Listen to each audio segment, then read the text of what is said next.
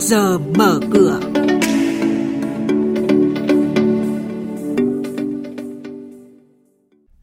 Những thông tin chính sẽ có trong chuyên mục hôm nay. Đã có 760 mã trái phiếu giao dịch trên hệ thống giao dịch riêng lẻ. Nhiều ngân hàng thương mại tiếp tục hạ lãi suất cho vay mua nhà, thấp nhất dưới 6% một năm. Sở Giao dịch Chứng khoán Hà Nội quyết định đình chỉ giao dịch 29 mã cổ phiếu sàn Upcom từ ngày 15 tháng 12. Thị trường chứng khoán phiên giao dịch hôm qua, VN Index thấp hơn 2 điểm. Sau đây là nội dung chi tiết.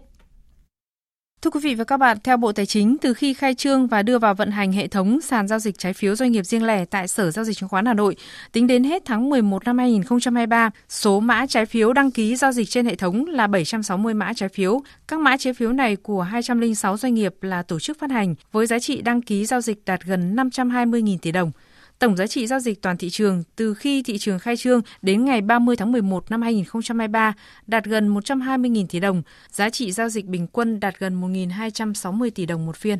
Sau khi lãi suất huy động về đáy, hàng loạt ngân hàng thương mại tiếp tục hạ lãi suất cho vay mua nhà. Hiện tại mức lãi suất cho vay mua nhà ưu đãi nhất tháng 12 trên thị trường thuộc về Ngân hàng Thương mại Cổ phần Việt Nam Thịnh Vượng với mức lãi suất chỉ 5,9% một năm. Tỷ lệ cho vay tối đa tại ngân hàng này là 75%, kỳ hạn tối đa là 25 năm. Ngân hàng Dầu khí Toàn cầu cũng dành nhiều ưu đãi cho khách hàng mua nhà. Mức thấp nhất ngân hàng này áp dụng là 6,25% một năm.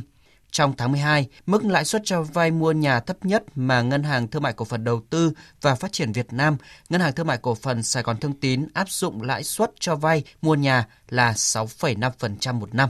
Mới đây, Ủy ban nhân dân thành phố đã trình Hội đồng nhân dân thành phố Hồ Chí Minh tờ trình quyết định chủ trương đầu tư dự án nhà ở xã hội tại số 4 Phan Chu Trinh, phường 12, quận Bình Thạnh.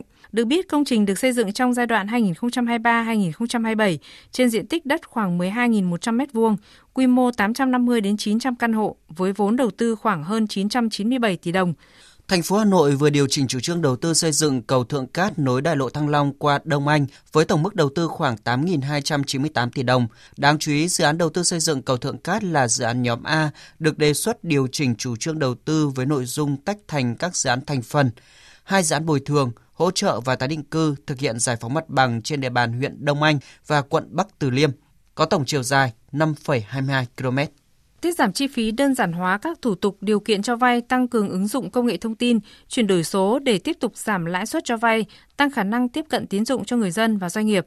Đây là một trong những nội dung được các ngân hàng đẩy mạnh triển khai ngay sau cuộc họp của Thủ tướng Chính phủ với 38 ngân hàng. Nhiều ngân hàng cho biết cuối năm doanh nghiệp tăng vay để có thêm dòng tiền cho các đơn hàng Tết, người dân cũng vay để tiêu dùng. Giải pháp nâng hạn mức cho vay dựa trên giá trị tài sản đảm bảo và giảm các thủ tục hành chính đã được tính đến. Ông Nguyễn Đình Tùng, Tổng Giám đốc Ngân hàng Phương Đông cho biết. Giảm thiểu và hạ thấp cái tiêu chuẩn cho vay là rất khó, nhưng mà có thể giảm thiểu cái thủ tục hành chính trong cho vay là có thể được. Thứ hai nữa, tiếp tục nghiên cứu giảm lãi suất cho vay để tối đừng đối tượng.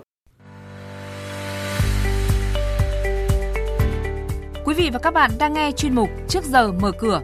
Thông tin kinh tế vĩ mô, diễn biến thị trường chứng khoán, hoạt động doanh nghiệp niêm yết. Trao đổi nhận định của các chuyên gia với góc nhìn chuyên sâu, cơ hội đầu tư trên thị trường chứng khoán được cập nhật nhanh trong Trước giờ mở cửa. Tiếp theo là thông tin về một số doanh nghiệp niêm yết đáng chú ý. Sở Giao dịch Chứng khoán Hà Nội vừa ra quyết định đưa 29 mã cổ phiếu đăng ký giao dịch trên sàn Upcom vào diện đình chỉ giao dịch kể từ ngày 15 tháng 12 năm nay. Theo Sở Giao dịch Chứng khoán Hà Nội, cơ sở để xem xét đình chỉ giao dịch cổ phiếu là do các tổ chức đăng ký giao dịch chưa công bố báo cáo tài chính năm đã được kiểm toán từ 3 năm tài chính liên tiếp trở lên.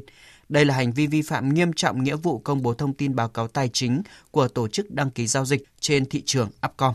Trên thị trường chứng khoán, phiên giao dịch hôm qua lực cầu túc tắc kéo VN Index tăng lên gần 1.130 điểm ngay từ sớm. Tuy nhiên, nhà đầu tư có phần thận trọng hơn, sau đó thiếu vắng đi nhóm dẫn dắt và bảng điện tử trở nên phân hóa mạnh, khiến chỉ số yếu đà và lùi nhẹ về dưới tham chiếu khi kết phiên.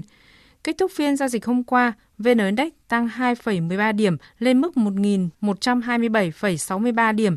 HNX Index tăng 0,34 điểm lên 231,71 điểm. Upcom Index giảm 0,13 điểm xuống 85,35 điểm và đây cũng là mức khởi động phiên thị trường sáng nay.